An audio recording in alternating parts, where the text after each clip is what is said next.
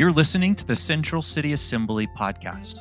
We're dedicated to sharing content that magnifies and multiplies Jesus for the good of our city and helps you grow in your love for Jesus. So enjoy this episode and may you be filled with the love of God the Father.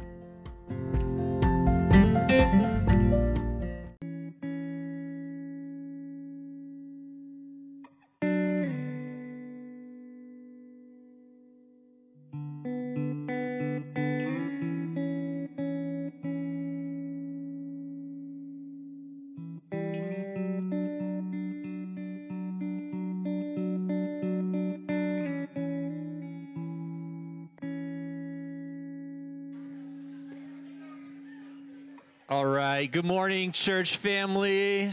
Sounds like everybody's doing well this morning. Yeah, awesome. Well, I'm Pastor Kai. If you don't know who I am, welcome to CCA. We're glad you're here with us. Glad you're joining us this morning. Thank you, worship team, for leading us in an awesome time of worship. Um, so, this morning, uh, we're doing something a little bit different. We're continuing our perspective series uh, where we're going through the book of Philippians. Um, and Philippians is all about perspective all about having not just any perspective, but God's perspective, what it means for us to be children of God in a public world um, and how we view the world around us. And so we're going to continue with that this morning, but um, it's going to be a little bit different. I am not speaking this morning. This past week, um, Annette and I, we moved into a new house, and so it was crazy. And thank you, everybody who helped and offered to help. And so I asked somebody else if they would speak this Sunday, so I didn't have to have that on my mind while moving. Um, and so I want to invite Miguel Ocampo. Did I say that right? Yeah, Miguel. Let's encourage him. Um, as you can see, Miguel is repping U of A on his shirt, um, Bear Down, Arizona. Uh, because Miguel is going to be our um, University of Arizona Chi Alpha director. He is working on relaunching uh, Chi Alpha on the campus. Um, Johnny, who is not, he was supposed to be here, but got some flight scheduling stuff mixed up. But he's also uh, been helping with that. He would have been here. Um, so we miss you, Johnny. Um, but uh, Miguel is going to relaunch Chi Alpha. Um, there's some team coming from San Antonio to, to be on staff with him. Um, and what I just asked him to come and continue talking about uh, Philippians, but also just to share his heart for uh, maybe even the, the campus a little bit. And I'll let him, I'm sure you'll say a little bit more about who you are. Um, so I'm just going to hand it over to him. But first, uh, let's just pray. Let's just stretch our hands towards him. Let's ask the Holy Spirit to fill him with the Holy Spirit's words, with the Holy Spirit's um, boldness. God, we thank you for Miguel. We thank you for his servant heart, that his desire is just to serve and love and bless the bride, the body, the church. And I pray that you would fill him, Holy Spirit, right now with your words. I pray that you would um, give him uh, all of the words he needs to speak um, to encourage us, God, to give us the perspective we need right now. Uh, for such a time as this, in, in this, this season that we're in as, as people, as a, as a um, humans uh, all over the world. God, I pray um, that all the words He speaks would go right to the center of our hearts where we need it the most. Um, God, I pray that you would right now begin to break down any barriers that might be building up or are there. I pray that you would soften hearts and open ears and eyes and minds to see as you would have us see, God. So we thank you. We look forward to what you're going to do in this place. We love you. It's in Jesus' name we pray. Amen. Thank you, Pastor Kai. Man, I am super excited to be with you guys. Just like Pastor Kai said, my name is Miguel, and I'm the new Chi Alpha guy in town. And this right here is my Bible. There are many like it. This one's mine. And uh, we're continuing our series on Philippians 2. And just to tell you a little bit about me, uh, I got right with God in Chi Alpha. I was a freshman at the University of Texas at San Antonio when I heard the gospel preached to me for the first time. I never gone to church before in my life. I never opened a Bible before in my life. I had never met another Christian before in my life. I'm from Mexico, born and raised. If I did meet another Christian, they did not tell me about Jesus. But when I was a freshman, I encountered the gospel that was able to save me, and I believed it, and I turned away from my sin, and I put my faith in Jesus, and He saved me. He saved me from drunkenness. Amen. Yeah. Jesus saved me from a life of partying and, and drug use and disobedience to my parents and dishonoring and gossip. Jesus saved me from fits of anger and rage, and He gave me a new heart and a new mind. And so, Pastor Kai has done an amazing job uh, going through the book of Philippians, and I totally, you know, when we're talking, you know, we're talking, we're going through this series about perspective, okay? And I'm going through Philippians 2, but I'm kind of, kind of like switch gears a little bit because I believe the section that we're talking about especially has to deal with obedience. So everything we're going to talk about has to do with perspective, but even more specifically, has to do with obedience. And so uh, I'm going to go ahead and read Philippians chapter 2, verse 12 through 18. If you have your Bibles, you can follow along with me, and the words are going to be on the screen. Beginning at verse 12, the Apostle Paul, inspired by the Spirit of God, says this Therefore, my beloved, as you have always obeyed, not as in my presence only, but now much more in my absence. Work out your own salvation with fear and trembling. For it is God who works in you both to will and to do for his good pleasure. Do all things without complaining and disputing, that you may become blameless and harmless children of God, without fault in the midst of a crooked and perverse generation, among whom you shine as lights in the world, holding fast the word of life, so that I may rejoice in the day of Christ that I have not run in vain or labored in vain. Yes, and if I am being poured out as a drink offering on the sacrifice in service of your faith, I am glad and I rejoice with you all. For the same reason, you also be glad and rejoice with me. Amen. So I believe there are three things that the Spirit of God wants us to understand about obedience that Paul is teaching in this chapter. First, that God wants us to obey Him. Second, that God wants our obedience to shine. And third, that God wants us to have joy in our obedience. So let's get started. First, God wants us to obey. Paul begins in this passage by saying, I know that you've always obeyed me, but now that I'm gone, really obey me. Like we're about to see if you really mean what you said in front of me or not. Uh, in verse 12, Paul says, Work out your own salvation with fear and trembling. He's talking about the fear of God, right? Don't be confused by this passage. It doesn't mean that you have to work your way into salvation, right? He doesn't say work in your salvation through fear and trembling. What he does say is the salvation that you do have that comes by grace through faith, that salvation works the salvation that you really have, the grace of God, is teaching you to obey Him. Titus chapter 2 says, The grace of God has appeared unto all men, teaching them that denying ungodliness and worldly lust, we should live soberly and righteously in this present age. Therefore, this grace of God that saves us, our salvation is this grace of God is teaching us to obey Him. You know, when we think about the Bible, a lot of people at the university campus, you know, when I go up there, you know, I believe, I have a controversial belief. I believe the Bible is inspired by God.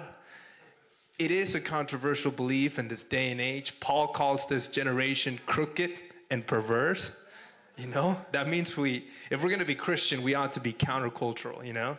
And if you don't think that the belief that the Bible is inspired by God is a controversial belief, then I challenge you to stand up on a ledge at the University of Arizona raise your Bible high in the air and say, I believe this book is inspired by God. And you're going to find out real quick that's a controversial belief. And so Paul asks us to work out our, our salvation, right? We're not earning our salvation, we're not working it in. But the salvation that you do have, if you do have it, that salvation works out. That salvation does something. That salvation is not meant to leave you as you are, it's meant to do a work in you. Before can do a work, God can do a work through you, He must do a work in you. A glass can only spill what it contains. We can only give what we have. We can only lead people as far as we ourselves have been. Uh, this is also explained by Paul in the book of Romans in chapter 12. In verse 1 and 2, Paul says, I beseech you, therefore, brethren, by the mercies of God, that you present your bodies a living sacrifice, holy, acceptable to God. This is your reasonable service. This is your reasonable worship, that you be holy. And do not be conformed to this world, but be transformed by the renewing of your mind, that you may prove what is that good and acceptable and perfect will of God. So when you wonder, what is the will of God for my life? Wonder no more. He wants you to be holy. He wants you to be blameless. In Philippians chapter 2, that you may become like little children, blameless, pure, and innocent in the midst of this crooked and perverse generation. In other words, you may be in this world, but do not be of the world. Be different. When God says be holy, He means be set apart for me, be special, be different. God wants us to obey Him. And uh, one of my favorite authors is the revivalist Charles Grandison Finney. He was a preacher in the Second Great Awakening uh, in the middle of the 1800s, and everywhere he went, the Spirit of God went with him, and revival followed.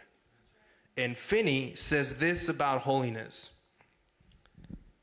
Another reasons why we should be holy is that God requires it of us.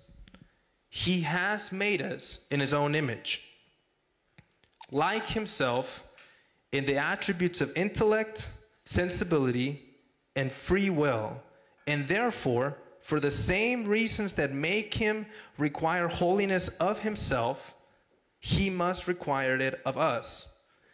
He must require it of us because it is his duty to do so. He requires us to be holy because he cannot make us happy unless he makes us holy. Our nature being what it is, it is forever impossible that we should be happy without being holy.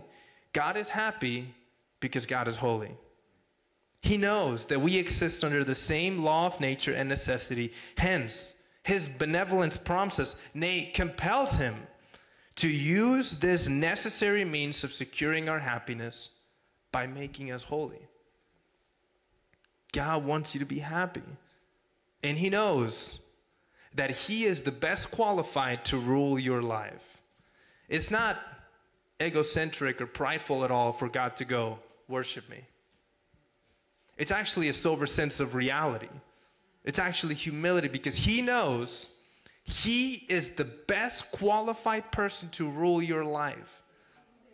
And for you to have peace and happiness, you must be holy, which just means living up to what you know about God. That's all that that means. When I was a freshman at UTSA, my life was plagued with all kinds of things. But I, God sent a messenger into my life. It was a tall, ginger Brazilian named Fabio. Least looking Brazilian anyone has ever met. This guy told me about Jesus. He handed me my very first Bible. It was a paperback New King James Bible. And he said, This is the Word of God and he challenged me to read it. I was that, you know, on that kind of like early teenage kind of atheist phase and and I, you know, I kind of went back and forth with him about, you know, the validity of the scriptures, but he challenged me to read the Bible. And I went home and I said, "You know what? I'm going to read it and I'm going to prove you that you're wrong." And I began to read the Gospel of Matthew. You know, if you make a challenge to God, He'll meet you there. And I began to read the words of Jesus, and God convicted me. I had no idea that God, Jesus said, You must not look at woman with lust in your heart. Jesus said that if you even if you even hate your brother, you've already murdered him with him in your heart, right? I knew that God said, don't commit adultery, but Jesus said, don't even think about it. I was like, that's hard. And God convicted me. You see, we think of this book as a rule of don'ts. Don't do this, don't do that. It's much more than that. It's actually a book of do's. There are more do's than don'ts in the Bible. And Paul gives us one here do all things without complaining and disputing. Do. Do pray without ceasing. Do worship me. The do's are far more important than the don'ts. If you get the do's, the don'ts will follow. And Fabio wrestled with me. He fought for me. He laid down his life for me. Fabio bought me more McDonald's than anyone in the world. I mean, this guy might have spent a thousand dollars, you know, in the course of one year just having one-on-ones with him, trying to talk to me about God. And Jesus got, got a hold of, of my heart. It was through him that I lose sight of Fabio, and then I saw Jesus instead. And I turned away from my sin, and I dedicated my life to the Lord. I threw my pot down the toilet and that was it. I was in love with God, you know? Here's the application live up to what you know, obey God. If Pastor Kai, you know, you know, this image might not make sense because we're in Arizona, but just follow with me, okay? If Fabio, if uh, Pastor Kai had a lawn on his house, okay, and and he was like, he, what, what is that? What is that? Uh, I'm from Texas, so uh, and Pastor Kai was like, Would you mind mowing the lawn? And I said, Yeah, for sure. And I went in and I picked one blade of grass and I went back into Pastor Kai's new house and was like, There, done. He'd be like, No, you didn't. That's not what mowing the lawn means.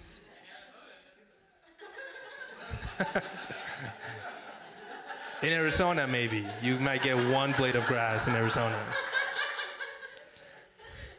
When God says, do what I say, he does not mean pick one blade of grass. He means do all that I say. Right? Do everything that I say, you know? And so the application is we must we must be holy. God wants us to be holy. God wants us to obey him but He's given us the Word of God. He's given us this amazing, wonderful church and the great preaching of Pastor Kai. He's given us fellowship. He's given us the Spirit of God that lives inside of us. He's given us the prayers and intercessions of one another so that we can have victory over this life. He Himself intercedes for us day and night. So when God says, Do what I say, He means to do all that I say.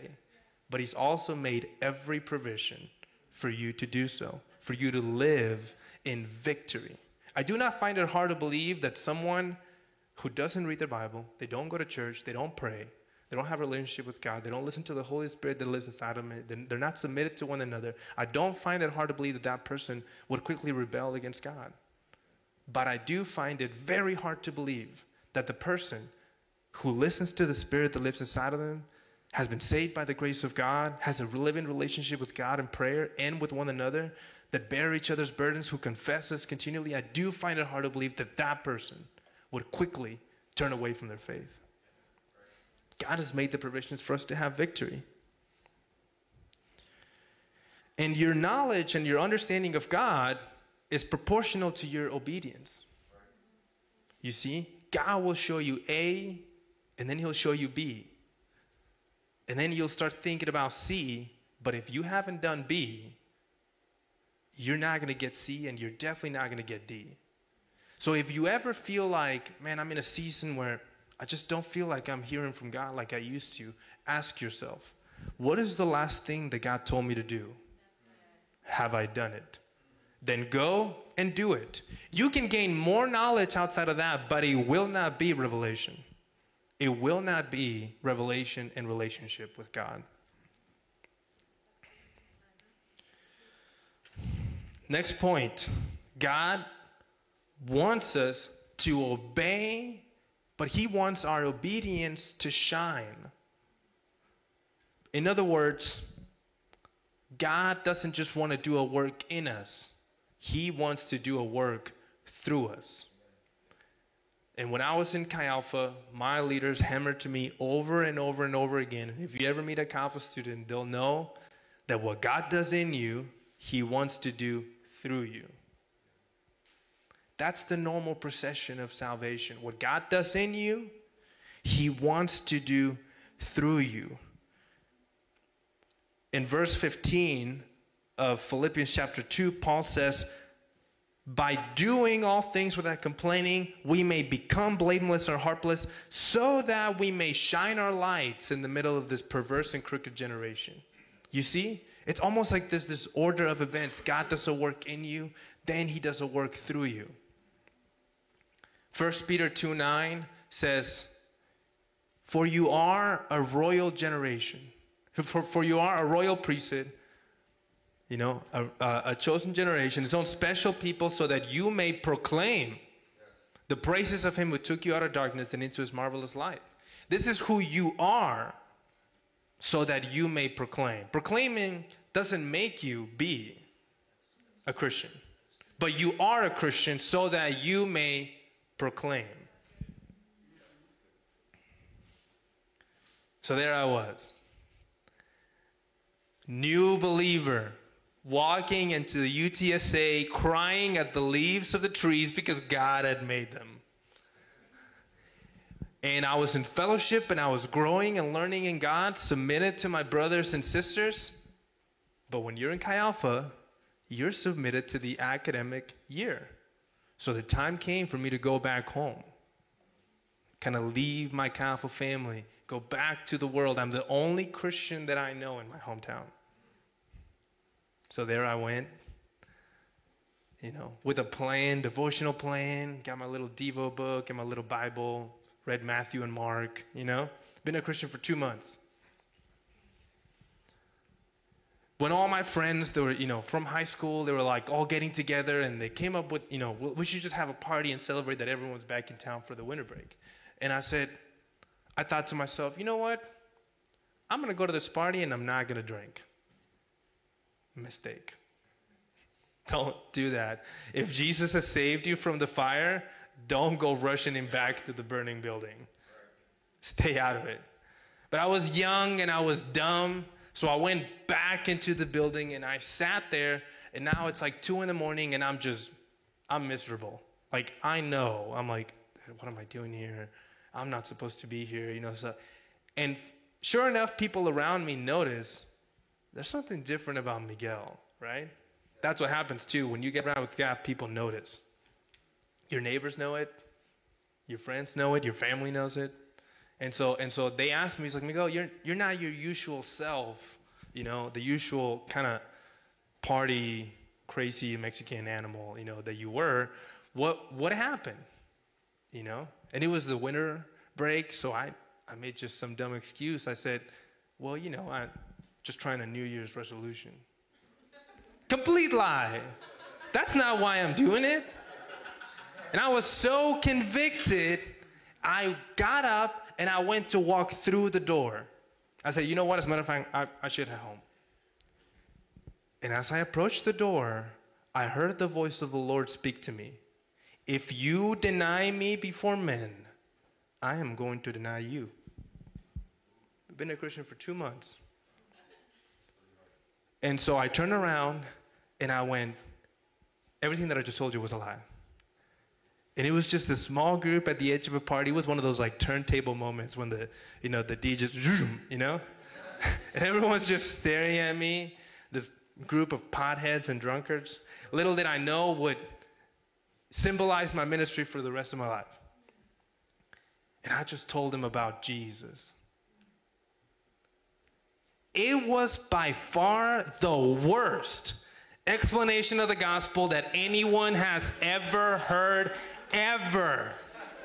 Even worse than the one I'm giving to you right now, if you could believe it.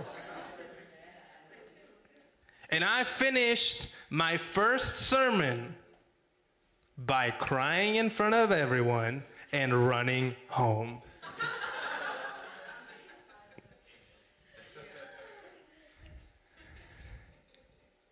And so I'm just running home, tears on my face. I can't even see where I'm going. Running in the streets of Mexico. It's three in the morning. And somehow I knew God was smiling at me.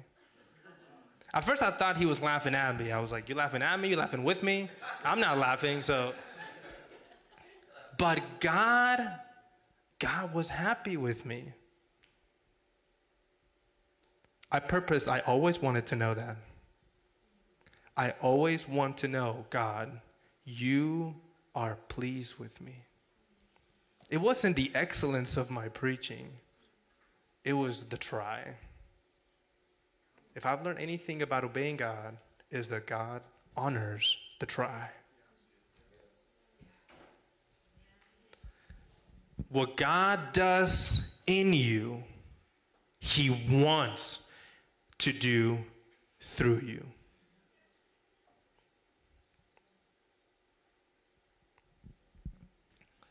God wants us to shine our light in the midst of this perverse and crooked generation. But first, God must do a work in you. And then that same work, He wants to do through you in the lives of those around you. It was never just about you. If all God was concerned was about saving you, then He might as well just rapture you the moment you believe. But God has kept you on this earth to be His ambassador so that you may shine your light to others. Lastly, God wants us to have joy in our obedience.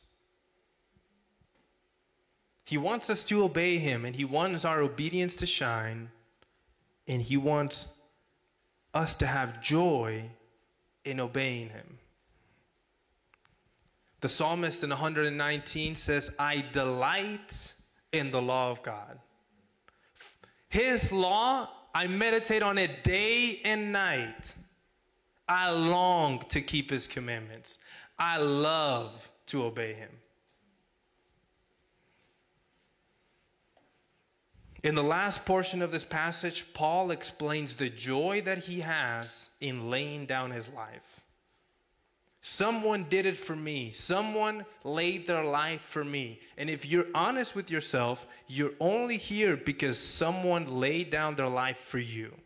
God has determined, God has decreed in His great wisdom that he who is a Christian has met another Christian. Grateful for the exceptions, but for the most part, God has decreed that he who is a Christian has met another Christian. And so you're here because someone laid down their life for you. Could have been a parent, could have been a teacher, could have been a friend. But someone laid down their own rights for you. And Paul has this great joy in laying down his life. It's not burdensome at all. It wasn't hard for Fabio to lay down his life. He was too ecstatic and too excited being saved himself to think about the cost that of laying his life down for me.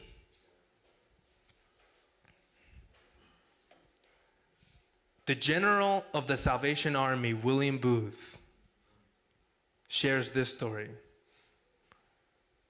He talks about a pirate going out to sea for months on end just hoarding all kinds of treasure and all kinds of gold and precious things and stealing and pillaging and robbing. And finally, you know, uh, once his travels have come to an end and, and, and he needs to come back to, back to shore, uh, they're, they're, the whole ship and all the mates and all the, and all the sailors and all the pirates are, are getting back to shore, back in England, when all of a sudden the ship begins to sink. And so every pirate and every sailor is putting gold on their pockets and in their body and around their neck and they're wearing funny hats and, and you know putting on jewelry in their face and they're trying to see how much gold they can carry and still make it to shore. When all of a sudden behind one of the pirates comes one of the servant boys pulls the pirate's robe and says sir i do not know how to swim and now the pirate needs to make a decision. He looks at the gold. He looks at the boy. He looks back at the gold. The water's up to his ankles. And he grabs the gold, throws it overboard, grabs the boy over his shoulder, and jumps in the water. And he swims and he swims and he swims till he can't swim no more and he passes out. He wakes up in the shores of England, disoriented, thirsty, tired, but he looks around and he sees the boy at a distance with help. And he hears him say, Look, look, this is the man that saved my life. William Booth says, the greatest joy I could ever experience would to wake up in the shores of heaven and to see at least one soul pulling Jesus by the robe as they come towards me and say, Look, look, Master, this is the man that saved my life. The pirate exchanged his treasure we sang a beautiful song about Jesus sitting in the throne of our hearts. What is your treasure?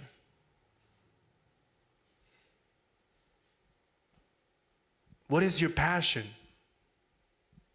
What is your calm mind default to?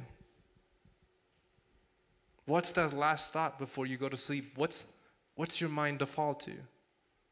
What's the first thought when you wake up? What is your passion? Paul's passion was souls. And to that end, he says, I lay down my life with joy like a drink offering before God. It's not hard for me to do so. This is my joy, it's my passion. The pirate exchanged his treasure. In a moment, he valued the life of someone else more than his own and more than all the gold in the world. Jesus tells a parable about a man that sold everything that he had to buy this treasure in a field. And many would tell you that it's about God selling everything that he has to come and find man. But I actually think it's about man selling everything that he has to find God. What is your treasure?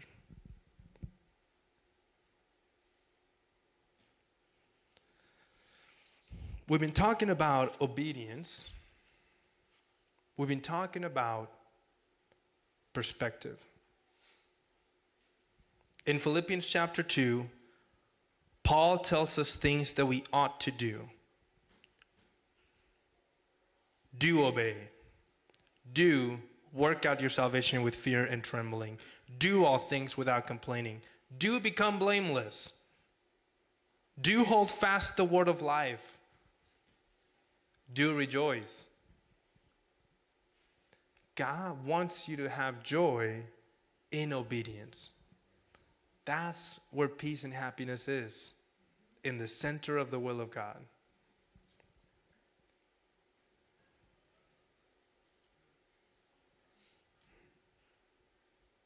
I want to challenge you to think about what is really sitting in the center of the throne of your heart. The guy that discipled me used to tell me all the time Jesus loves pizza. He doesn't want one slice, he wants the whole pie. And Jesus loves pizza.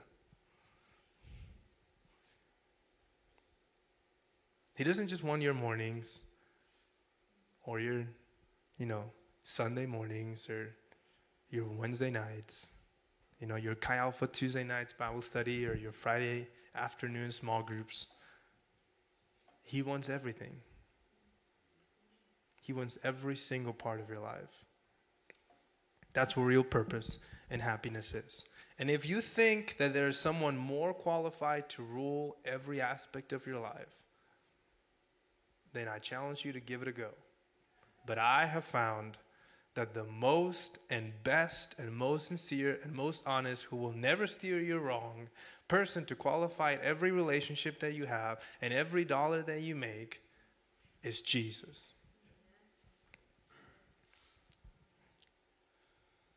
Pastor Kai has challenged me personally greatly in his sermons, and he's, he's, he's put these questions up, challenging us to think intentionally and introspectively about the Word of God. And I hope that you are taking these seriously.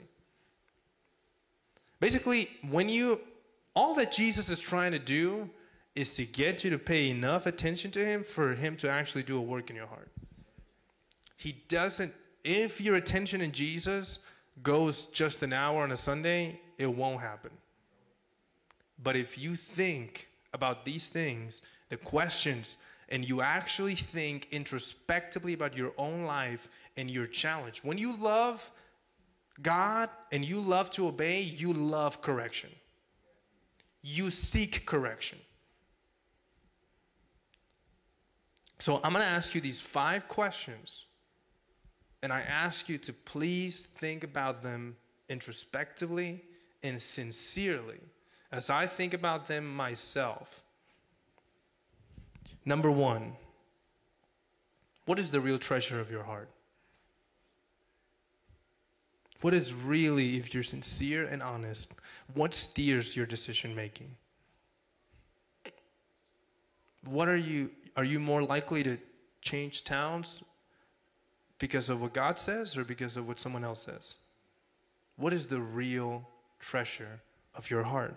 Number two, do you long for correction from God? From others? Are you placing yourself in a position of submission and discipleship? Are you a learnable person, a teachable person who seeks correction?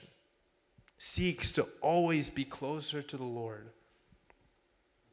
Is there anything that you see in my life that I could be doing better? When I finish with the sermon, the first thing I'm doing is I'm going to be, Johnny, would you listen to the sermon? Is there anything that I could be doing better? Pastor Kai, what, how could I be better? You long for correction. Number three, are you irritated when other people tell you what to do?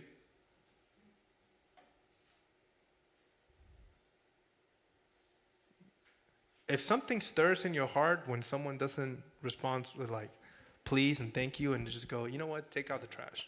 If that stirs an irritation in your heart an anger or a frustration like someone doesn't have the right to tell you what to do that's the opposite of the way that jesus lived his life.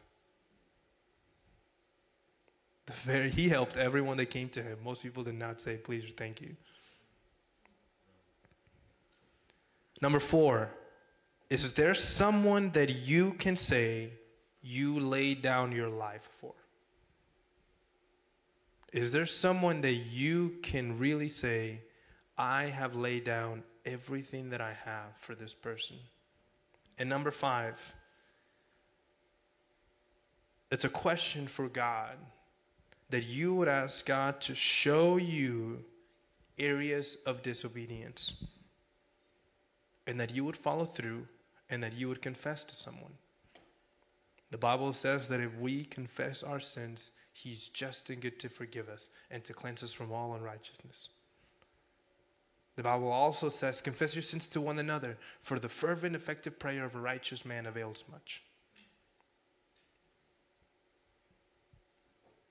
You bring it to light, you speak it out, and you ask someone for help.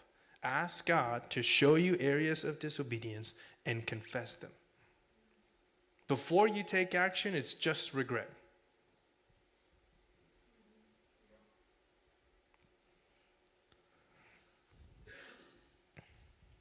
Let's just have a minute of just praying and, and introspection, and I'm going to close us out in prayer.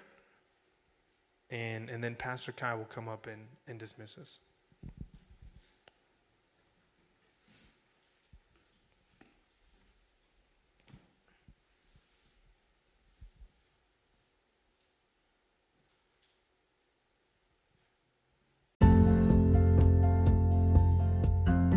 Thank you for listening.